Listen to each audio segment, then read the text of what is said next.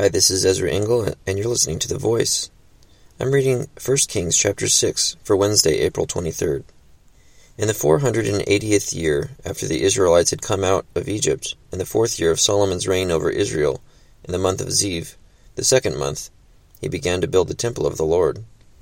The temple that King Solomon built for the Lord was sixty cubits long, twenty wide, and thirty high.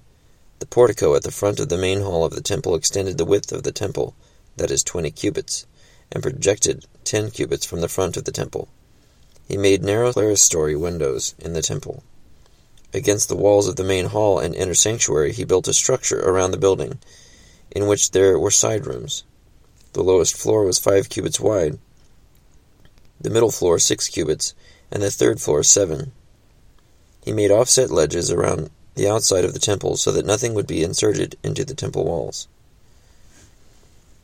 In building the temple, only blocks dressed at the quarry were used, and no hammer, chisel, or any other iron tool was heard at the temple site where it was being built. The entrance to the lowest floor was on the south side of the temple. A stairway led up to the middle level, and from there to the third. So he built the temple and completed it, roofing it with beams and cedar planks. And he built the side rooms all along the temple.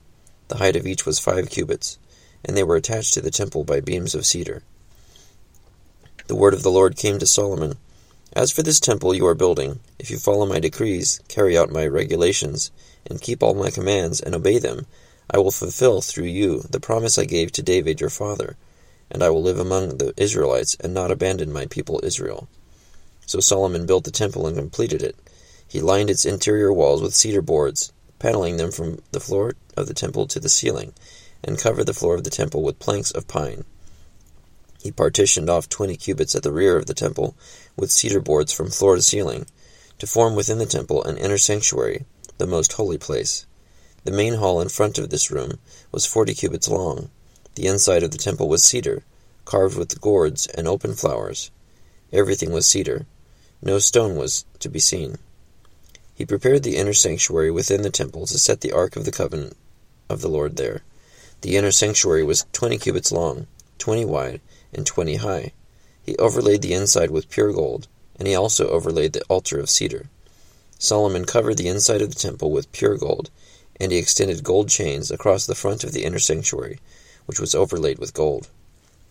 So he overlaid the whole interior with gold. He also overlaid with gold the altar that belonged to the inner sanctuary. In the inner sanctuary he made a pair of cherubim of olive wood, each ten cubits high.